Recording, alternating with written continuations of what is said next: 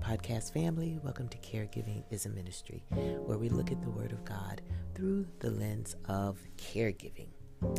We are going to embark upon a new area today. As you recall, we started this series ending the Psalms, but then embarking upon all of those emotions that one could face or experience as they enter into their season of caregiving. All of the different emotions basically that I I had as I went through my caregiving season. And so today we're going to talk about loneliness and we will explore that for a number of of days because that was something that I experienced as well. And I know that you can experience it too. Today, our scripture um, takes us to Isaiah, the 58th chapter and the 11th verse. I'll be reading from the Common um, Standard Bible. And it reads The Lord will guide you always. He will satisfy your needs in a sun scorched land and will strengthen your frame. He will be like a well watered garden. You will be like a well watered garden, like a spring whose water never fails. As I stated, as you embark upon your journey as a caregiver, oftentimes, depending on the illness, you may not know how long the journey will last. In the beginning, it will seem to be unbearable. There will be so many competing voices, you know, voices of inv- advice and well intentioned help. However, the help and the concerned voices stop somewhere along the way.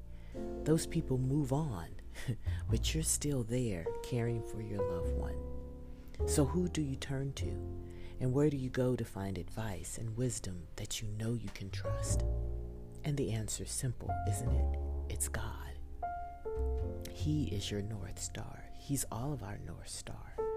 Making time for Him, you know, for you to be in His presence, will provide the space you need to hear Him speak to you He'll speak words of comfort, He'll speak words of peace, and He will give you the direction that you need to continue you to go forward in this season of caregiving.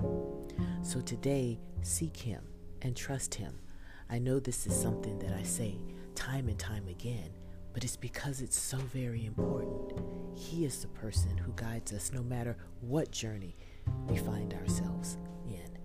But oftentimes, it can be loneliness that we experience as we're in a particular season because we feel that no one else is going through it or everyone else is going through their own thing and then they can't necessarily be all that we would need them to be for us.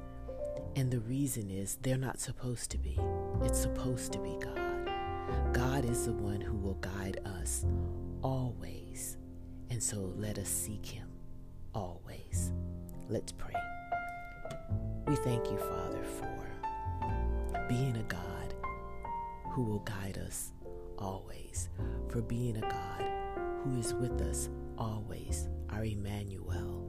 Thank you for helping us in this season of caregiving, which isn't easy, but you never said that it would be. And when we really are honest, there's really not too many things in life that are really easy. And so we come, Father, just saying that we need your help. That in this time, we may have feelings of loneliness, of being isolated, even though we can have a family around us, spouses, children that we have to take care of, that there can still be a sense of emptiness and longing and loneliness as we go through this season of caring for our loved and so we bring that to you and we ask you to help us. We ask you to allow us to make the time that is necessary so that we can come into your presence and worship you and praise you, and then allow your spirit to speak to us, to give us direction, to give us comfort, and to give us peace. Thank you for being a God who will be with us and guide us always. This we ask in the precious name of Jesus, our Savior and our Lord. Amen. All right, my podcast family, go and minister the act of caregiving in the name of Jesus.